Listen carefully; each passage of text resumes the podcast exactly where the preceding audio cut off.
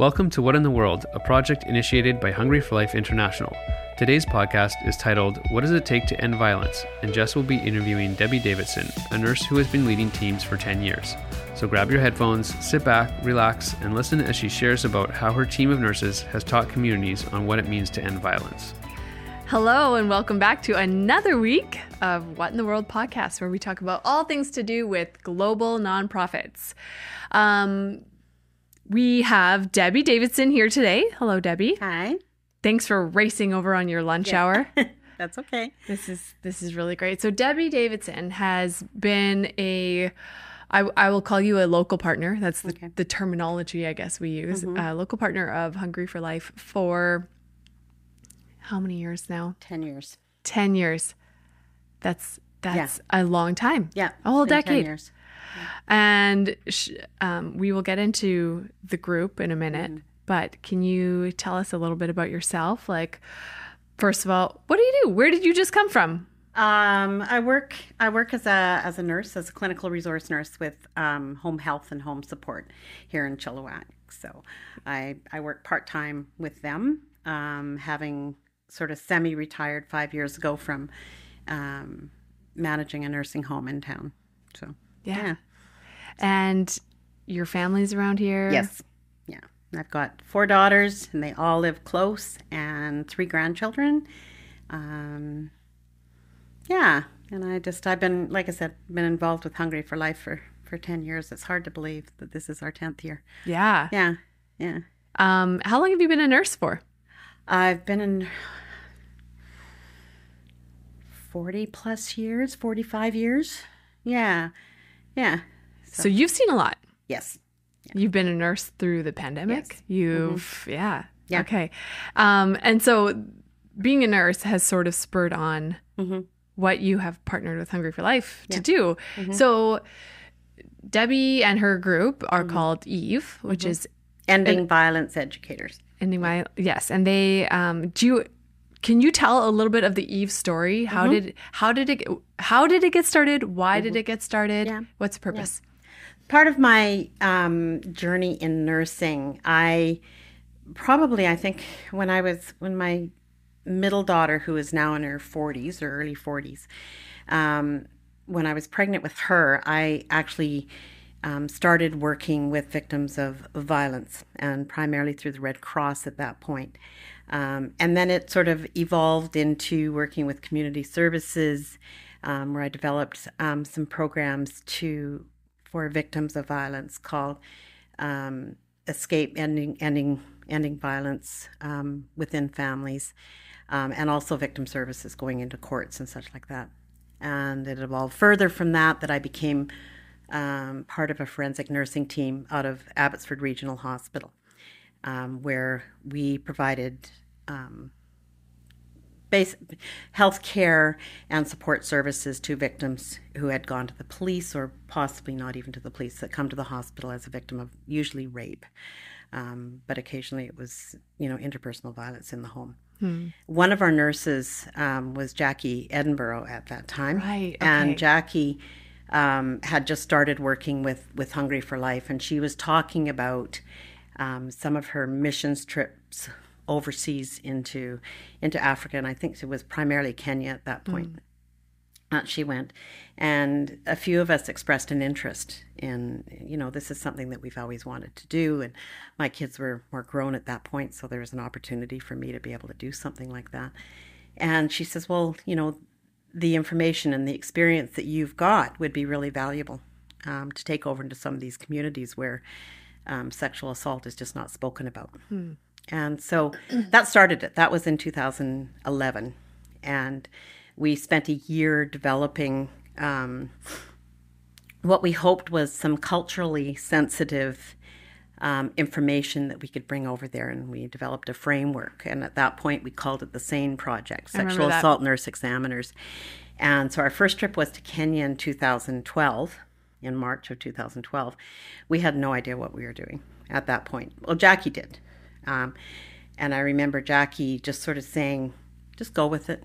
It'll, it'll all work out. And, um, and we went over with all of these plans. I remember the very first session that we did over in Kenya. um, I had because I like to be organized, so I had um, a pack of name tags for that we could put on all the children, so that the we'd be able to speak to them by name instead of just you know sort of talking to them by a group. And we arrived at the school an hour and a half late because nothing was ever on time. Of course. Um, and we couldn't get in the in the driveway in the closed driveway to it, and so we had to dig our truck out of there. And so we finally got there, and there was 500 children and I only had 20 name tags, I think, or something like that. So at that point, we realized that, you know, most of the plans we had made were not going to really work.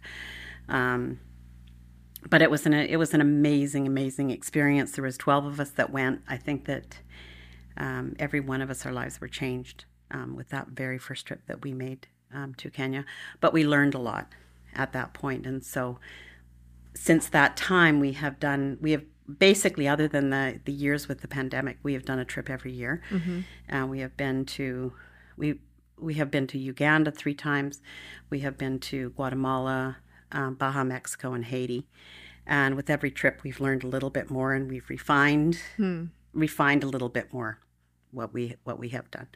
So, with having been to four different countries, yes, yeah, is there is there one thing that stands out as it like a, a consistency among um, vi- violence victims, or is it quite different per country? Like, does violence present itself in different ways? It, the, one of the it, it, it does present itself slightly different, right? Depending on the culture within that community. Um, but part of what has always been very, very important to our team is that we are not going over there and telling them what to do. We're going over there curious. We're going over there to learn from them. We're going over there for them to tell us what are the mm. concerns or the problems within their community. Um, and then they develop um, through conversation. Um, they develop a plan um, to be able to address it. So, for example, in in Guatemala, um, a lot of the violence is is brought about not only by poverty. Poverty is always the one of the main cruxes of it, but it's also the machismo culture mm, and yep. the cartel right. there. So. and that that was also the same thing in Baja, Mexico as well. So that was a really um, a stark overriding um, one of the one of the the roots mm-hmm. of, of violence in those communities. Um, uh, Uganda and in Africa in the whole, it's a lot of it is because it's a culture where children um, don't have a lot of power. Actually, in most of the countries, children don't have a lot of power, so they can be easily taken care of. Um, kids don't say no, mm.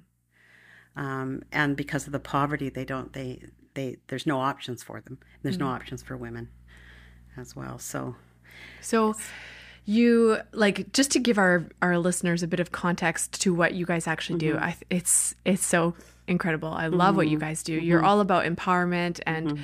um, education. And do you do you want to share a bit about like your plan, your game plan going into trips? Yeah. Um, we do. We do. We've got a framework that we usually work with, and it changes every time we go. Um, there's sort of three areas that we focus on.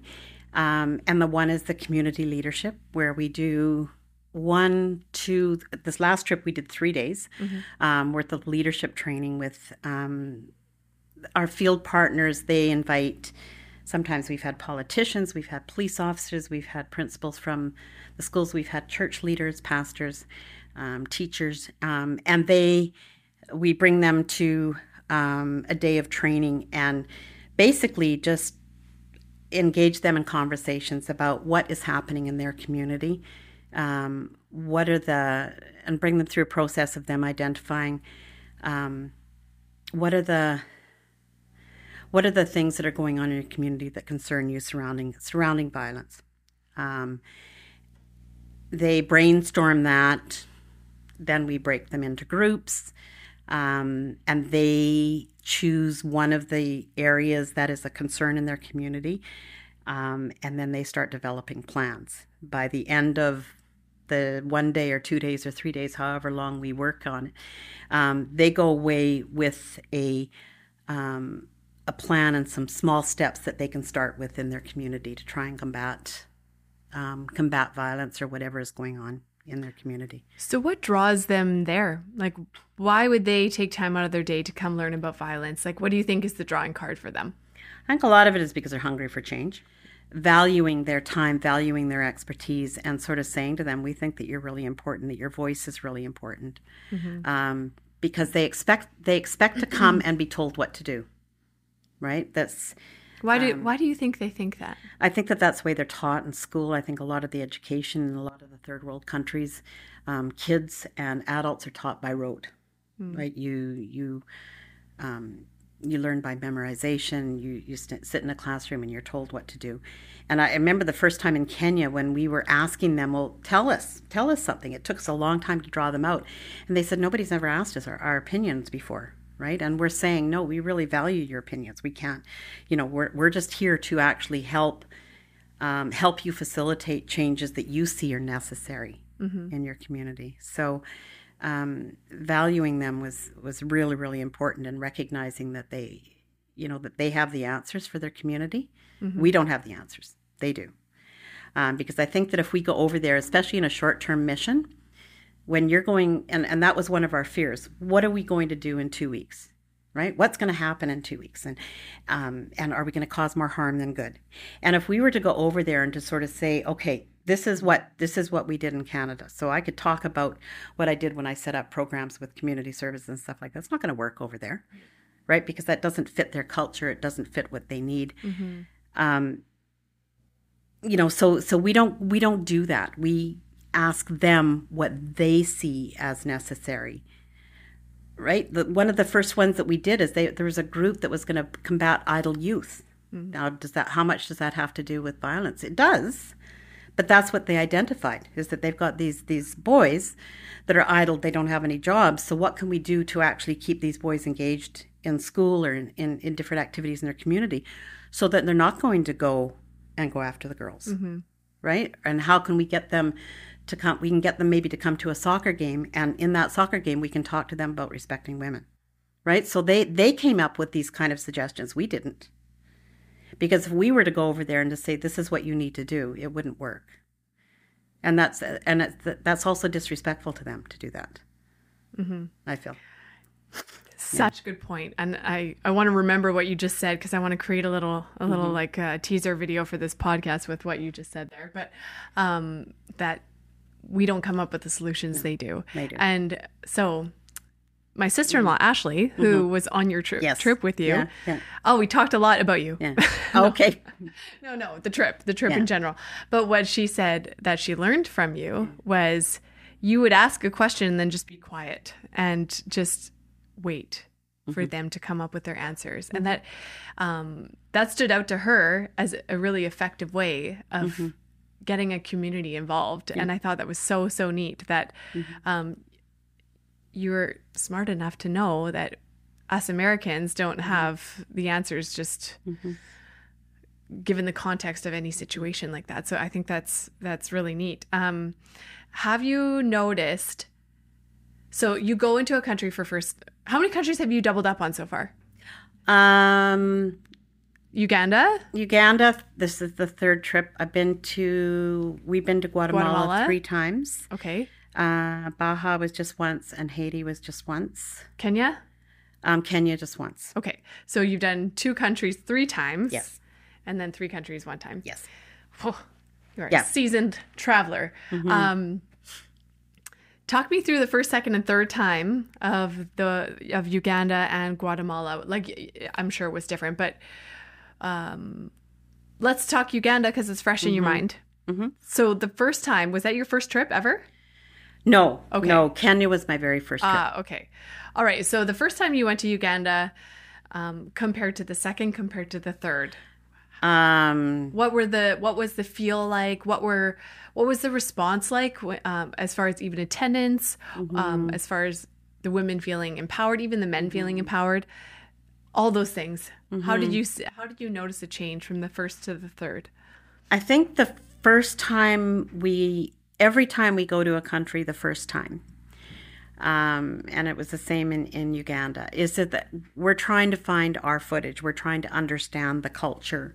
Um, and so we're much more tentative, right? Sort of sitting back a lot more, mm-hmm. um, understanding what is culturally sensitive for us to talk about, what mm-hmm. not um, and, and you don't have any of those connections right. Um, with the people with the with the field partners necessarily because they don't they don't always trust us, mm-hmm.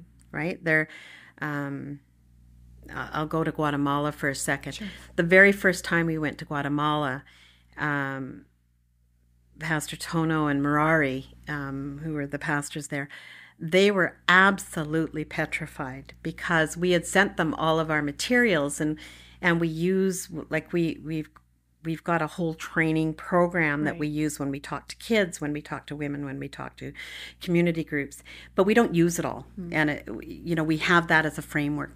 They were petrified that we were going to come in there and talk about, um, tell their women to, to, to go on birth control um, and talk about AIDS and, and all this sort of stuff. And, and we had to spend quite a bit of time with the field partners initially um, sort of explaining talking them off the ledge a little yeah, bit. Okay. Yeah, and explaining that no, we we we we basically um, take our lead from who we're talking to, and mm. if they ask a question about that about birth control, we will answer them. Um, but otherwise, we will always refer to the field partners or to them and find out what is culturally sensitive for us to talk about. And so that was the same thing when the first time we went to Uganda. Okay. Um, that we went to the first time we went, we went to Noah's Ark, which was a, yeah. a children's ministry, and then we went to His Hope Uganda. So we went to the two two different places, um, and it was and again it was it was very you know it, we we did our our workshop there was a little bit of suspicion. It takes a little bit more time to um, to build trust with mm-hmm. them. Um, the second time we went, um, we had already developed a relationship at His Hope Uganda, and so it felt like going home. It felt like going home, and um, they had already listened to what we had done guardian training with them. There was already a group that was still set up from the previous time. So we were able to go back and, and check with, it was a gentleman by the name of Mr. Titus who actually stood up at the end of our leadership training and he says, I'll, I'll start a group. And so he was able to meet with us and tell us everything that he had he had done. He gave me a whole booklet of oh amazing all of his um, like how he had um, he, he, had employed like 20 women in micro industries and and um, they were utilizing they'd printed off all the training that we had done and and he had um, empowered a number of different women in his community that went from community to community and talked to people mm-hmm. about violence prevention and and respect and such like that so it was really quite quite cool to see that that yeah. that was um, that was a i mean that was he'd taken the information that we'd given him and actually taken that and mm-hmm. actually multiplied it within this community um, and he also said that um, families and women and such like that were coming to him now and sort of saying you know, this is happening to me and my family, and I need mm. some help. So it, there was resources being developed, and so that was that was huge. Yeah, right. So, and that was the second time you. That went. was the second time we yeah, went. Okay. Um, this last time that we went, um, we didn't go to His Hope Uganda. We primarily focused on Peace Portal mm-hmm. um, with uh, Pastor Michael. Um, uh, he's he's a he's an absolutely amazing man, and we deepened our relationship with him. He was with us for the full two weeks that we were there. There wasn't a day that we didn't spend with him, um, and which is unusual. Okay. Like for a field, field partner to be that as involved as he is. Mm. They went from when we the first time we went there, we did one day of training and we at the end of that day we split into three groups um, and they each each of the three their three groups came up with a plan one of them was to develop have a piggery um, the other one I heard about the piggery. I know. the, the the other one was um, they were going to be doing um, community education um, with youth, and I can't remember what the third one was at that point. Um, but they developed all these plans, um, and so when, when he sent us the update before we went, those groups, which were maybe numbered about 15 people, maybe mm-hmm. there was five people in each of those groups, are now six groups. Um, and, and each of those groups are anywhere between 30 to 60 people in each group.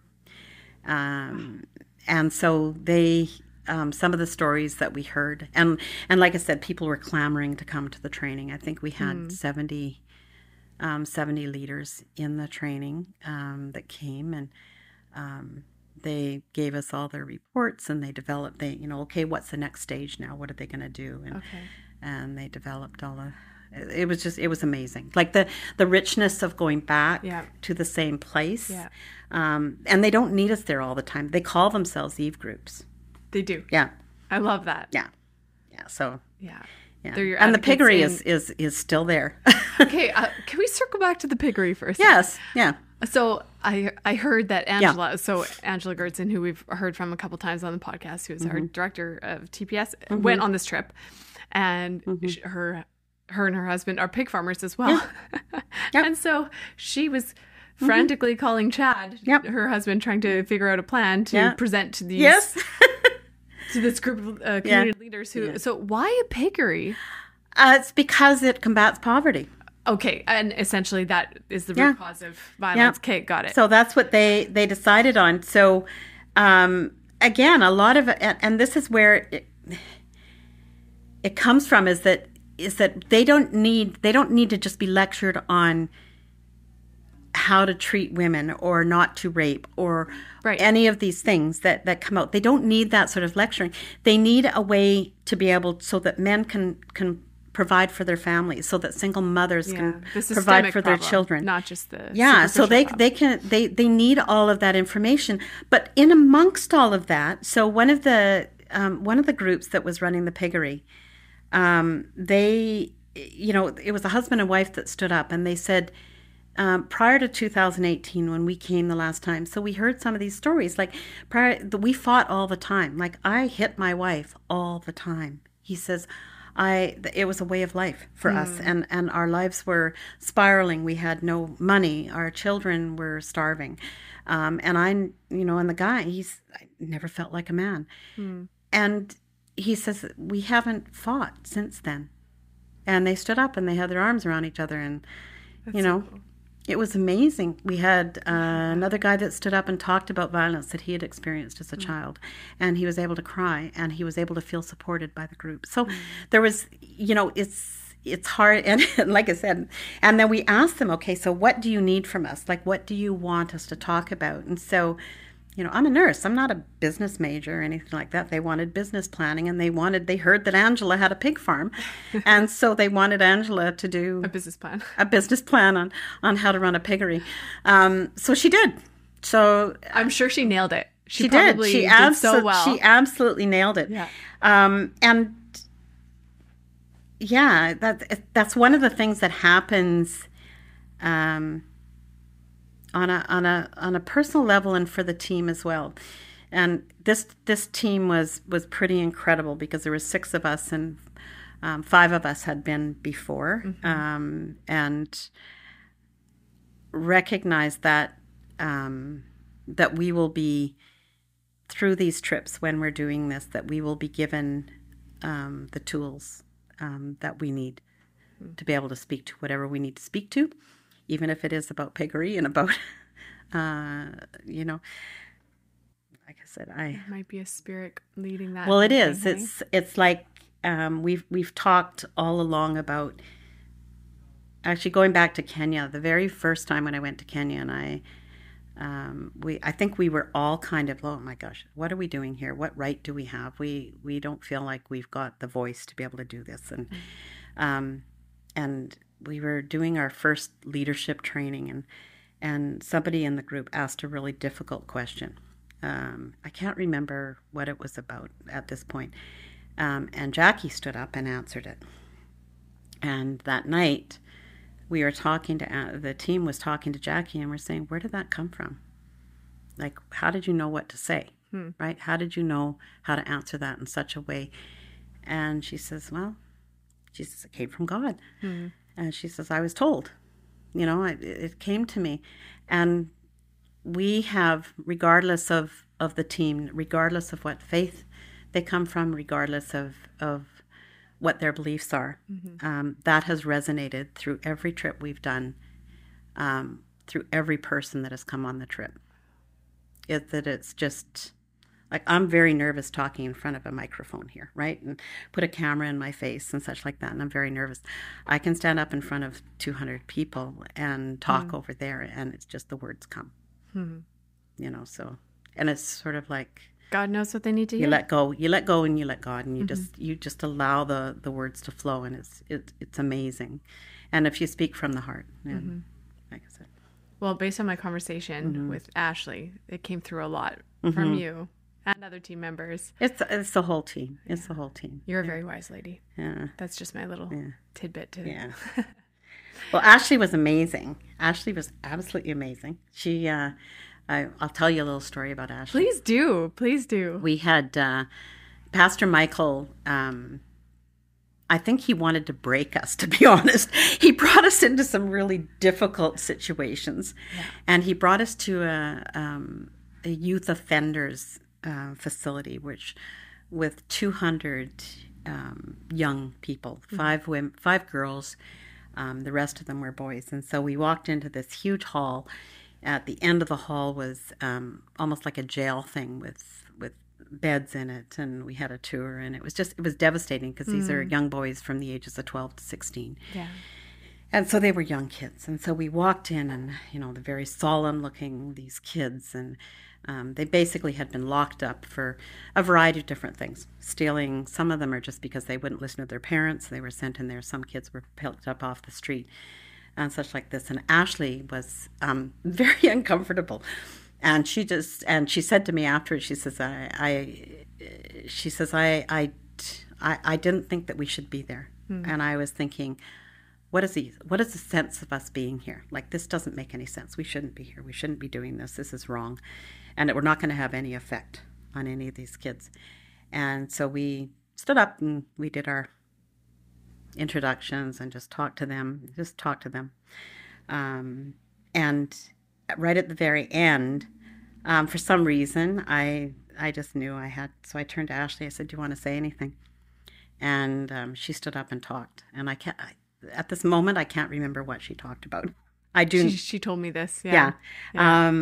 But she came across so incredibly genuine and so um, loving to these kids that I think she touched every heart in that room. Hmm. And so, you know, she, but she went in there that day thinking, why I was, she was so uncomfortable and why was mm-hmm. she doing this? Um, and that, that happens. We had those experiences every day. Yeah. Every day. Wow. You know, it sounds though like the group of ladies that you had on this, this team very much had an open mind and open heart. Mm-hmm. And I think, yeah um, it's pretty crucial mm-hmm. to have both those things mm-hmm. when going overseas yeah. and doing any kind of ministry. Mm-hmm. Having an open mind and open heart because yeah. you don't know what those people need to hear. That's right. God does. Yeah. Open heart. Yeah. Yeah. So, and you just have to be open to listening to them as well. Yeah. To listening to yeah. what um to what they want, right? Rather mm-hmm. than um, never going in with your own agenda. Mm-hmm. You know, um, just listening to what to what they want. Yeah, yeah, yeah. So key when you're working mm-hmm. cross culturally. Yeah. So with this trip compared to the other yeah. trips, did anything surprise you? Um, or is it just old hat? It's never old hat. it's no, it's never, never old, old hat. hat. It's never old hat. I think that um, surprising. I I think I think the surprising part is that we can still open our heart even more, and I think that um, like you think, okay, we got you know I've done how many of these trips that you know I'd be a little bit tougher, mm. um, and it still it still hits me. I remember when we first got over there and, and some of the situations that we saw, especially more so since COVID. Um, the poverty is even more um, dramatic. And I just remember thinking, you know, how can how can both worlds exist at the same time? How can what I just came from the night before I flew there, I'd gone to the Elton John concert in Vancouver, hmm. and you know that concert and the evening probably cost me more than it would cost to feed six families, you know, for six months, and and I, you know, and how can those two things exist? Um, so that I, I, it doesn't didn't surprise me, but it surprised me that I still um, have such a feeling of we're such a small little part of trying to help them. Dare I say a drop in the bucket? Drop in the bucket. and that is that is actually what we what we have always said. We you know sometimes we talk about a drop in the bucket. Sometimes mm-hmm. uh, like we use a Mother Teresa um, saying as part of our our our uh, mission statement. Mm um, is that if we can change one person's life, if we can, um, if we, you know, whether it's a drop in the bucket or a, a grain of sand, um, that we, by impacting one person, when we look at, when we look at Uganda, we impacted Pastor Michael. Pastor Michael impacted and supported each of those three groups. And so now we've got the ripple effect. We've got several hundred people in the Mpigi area that are impacted as a result of this. We've got, I think that they've got like they've got you know a hundred families that have got some income coming in as a result of that, and we've got families that are no longer fighting. Hmm. You know that are recognizing that they are role modeling a way of living that is is teaching their children. Um, we saw more families that were coming um, to listen to what we were talking about, um, loving their children, listening to their children, and we didn't see that a lot hmm. in our hmm. first trips. Okay, you know, we children were sort of put aside, uh, and we saw more people that were, you know, talking to their kids and listening to their kids, and so role modeling a way of mm-hmm. a way of, of of empowering their children as well. So, so what's Eve's plan? What's the what's the five to ten year plan? Five to ten year mm-hmm. plan. Um, there's a there's a, a core of us that started with um, uh, myself, Barbara, um, Deb Verbeek, um, Patty. Patty's been with us six years, um, but there's and Shona. There's been a number of us that have been with the team right from the very beginning, from the inception. Mm-hmm. Um, we're all getting older, and so right now our t- our ten year plan is to try and um, ensure that we are attracting and empowering new team members mm. to continue on what we're doing. So, um, trying to um, because it's it's difficult to attract new members and say to them, and they and they'll say to us, "Well, what am I going to be doing?" or "How can I how can I have an important role in this team?" Um, and for us to just say, "Oh, you'll you'll find out when you get over there," right? That doesn't generally work, especially for nurse personalities who are yeah. very like, yeah, yeah, yes. So we we have we did a more robust training this time prior to going. Okay, okay. Without, uh, we went through everyone because we do like we've got a um, uh, we've got a training plan for the for the leadership training. We've got a sort of a training training plan. Um, for different activities to do with children in schools because we also go to schools and then we also do women's health teaching so all those are the three components okay. of what we do mm-hmm. um, and then we we take that and we adjust it when we're over there and and but at least that gives um, new members a framework mm-hmm. and so we went through all of it and we invited this year, we invited three new people to participate in all the training that are going to be coming to Kenya next year with us. How exciting! And so we've got Amazing. yeah, and it does. They're they happen to be nurses, but it doesn't have to be nurses right. that, that, are coming along. So okay, yeah. So that was that's part of it. Um, the other part is is. Um, being a little bit more intentional about fundraising mm. um, so that we don't have to it, it gives us i mean our, our goal isn't to go over there and hand out money that's always been mm-hmm. um, like we're not like I, I, know a lot of a lot of missions trips are going over and you're you're handing out things to people mm-hmm. that's not our focus our focus is to be giving of ourselves to be giving of our knowledge of our hearts mm-hmm. um, so we don't we, do, we don't generally hand out a lot but still having having that little bit of money it gave us the ability this time um, like we were able to give out give Pastor Michael money for microloans for mm. each of the groups so that they can do microloans to start more industry. Cool.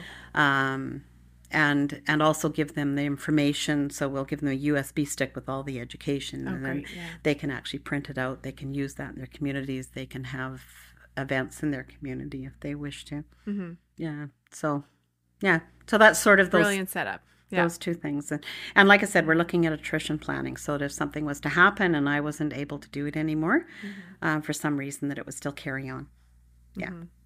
Yeah. Well, let me put in a plug for you. if you are a nurse or yeah, anybody, anybody, anybody. who is uh, mm-hmm. passionate about the topics that we just talked about here, mm-hmm. I will link Eve. You have a mm-hmm. website, right? We don't have a website. No, We've got a Facebook, Facebook page. page. Okay. Yeah. Yeah. You can look up Eve's Facebook page mm-hmm. or just message Hungry for Life and mm-hmm. because the teams go through us, so we can mm-hmm. definitely connect you. Mm-hmm. Uh, yeah. I, I know a lot of nurses. Mm-hmm. One one redhead I'm thinking of yeah. should join you. you know who you are. Anyways, very yeah. cool. Yeah. Um I think that's kind of all. Did you want to add anything? Um just actually actually one thing I do want to say is you asked about something that surprised me. Yes. Um and this time was um Pastor Michael uh I think we were about, I think it was on a Thursday or Friday or something like that. And he came to me and he asked me if I would um, be the main sp- speaker in church at Chris, uh, that that Sunday. And I have never, never done anything like that. Never had to stand up in church. I I, I do like to talk, but um, so that was something that surprised me that I was capable of doing that. Did you do it? I did it. I absolutely you did. go, it. Debbie. Yeah. Way to go. Um, and it's it's something. Uh, yeah, it was it was it was it was really really neat to do. Pastor Michael was in the back and he said, "I said, how did I do?" And he says, "Well, I had a whole bunch of paper wadded up right beside me." He says, "I was going to throw at you if you said anything inappropriate," and he says, "But you didn't, so so we're okay here." Um, but oh, Michael, Pastor Michael. Um, one of the things that I did say there, though, that I think actually sort of empowers um, our team and um, and getting people to and the power of every member of our team to get people to talk and to mm-hmm. um, yeah is is and i because i looked up um, i found some passages from proverbs and the one was the power to use words is a unique and powerful gift from god mm. our words have the power to destroy and the power to build up and that's um, and so that i was able to talk in in church with with the people um, everybody that had come there to talk about how important it is to to raise up your children so that they are raising their children to be to be powerful, to be empowered, to um, that by telling them that they are good, they will they will they will they will be do good things. Coming, but if you tell them that they're dumb and they're no good, they're not going to. And mm-hmm. so often, um, children who are raised in poverty are put to one side. Um, but we've seen that children, even raised in poverty, can actually um, be the leaders in their community. And so it's, and a lot of that is just through the power of words from their families. Yeah. So that's, yeah. Yeah. I do, I do want to ask you one more thing. What, like, and maybe you covered it, but I want to open it up just in case. Personally, what impacted you the most from this past trip that you just went on? Mm.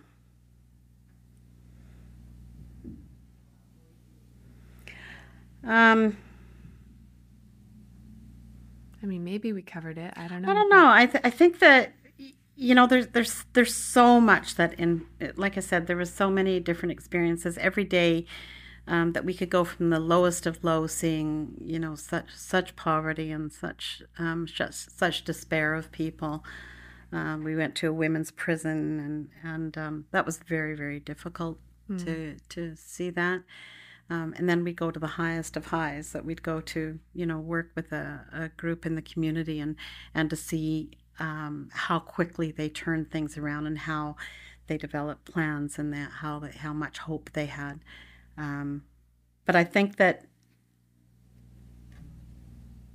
this team, these women that I traveled with, they continue to surprise me in terms of how personally they have grown in in this journey hmm. as well. Um, is it a surprise? No, because I know that they're they're amazing. But kind of a they're amazing. A, a neat twofold situation, yeah. right? Yeah. yeah. So I I don't know that anything really surprised me. I think you know after two well two, two and a half three years three years at least of not traveling um, just to find that that we picked it back up really quickly. Mm-hmm. I'm always nervous when we go over there. How are we going to be, you know, like we don't ever want to be seen as um, these people from a very rich country coming in here and trying to tell us what to do, and that's that's what we have to stay away from. Mm-hmm. We have to stay away from doing that. We just want to be real mm-hmm. with people, and and and I think we did. I think you've succeeded in that. Mm-hmm, I think so. And so your next trip is? Next trip, we are currently in planning, just going to be starting to plan. We're going back to Kenya. So after 10 years. Um, so we're going to be, you know, we're going to be meeting later this week and actually planning our trip back to Kenya. Nice. And, when is that happening? Uh, 20... End of September. Okay. 2023. Lots of time for people to jump on board, unless you have your team. I think we've almost got a full team. Okay, I'm joking. yeah, um, I think we almost do. We have to. It's, cool. it's difficult. It's balancing. I, we don't want to say no to anybody that wants to come because we want them to experience it because mm-hmm. I think that everybody gets personal growth out of coming on these trips. Mm-hmm. Um, but at the same time, we don't want it to be so large that we lose um, the focus of what we're doing and and and you know we're unable to take care of the people that are coming because there's we mm-hmm. see a mm-hmm. lot of difficult things and we have to take care of everybody that comes over so that they the experience for them is positive as well mm-hmm. um, and when it gets to be too big it's hard to it's hard to do that right yeah um, so but well, that um, very exciting i also there's um, i understand there's a new field partner in dominica there is Dominican. We do so, have a new field partner. Um, there's, there's, it's a possibility there could be two trips next year if we sort of. Okay. Yeah. So. Very cool. Yeah. All right. Sounds good. Mm-hmm. Well, hey, thanks again for taking the time okay. out of your workday to come yeah. podcast with us. Okay. Yeah. Okay. All right, and that's a wrap. Thank you. Thanks for listening to What in the World, where we seek to educate and inspire. Here at Hungry for Life, we are passionate about your group having a global impact in eradicating needless suffering. For more information, head over to our website at hungryforlife.org, and you can find us on Facebook, Instagram, YouTube, and wherever you may listen to podcasts. Tune in every other week for another conversation about what is happening at Hungry for Life.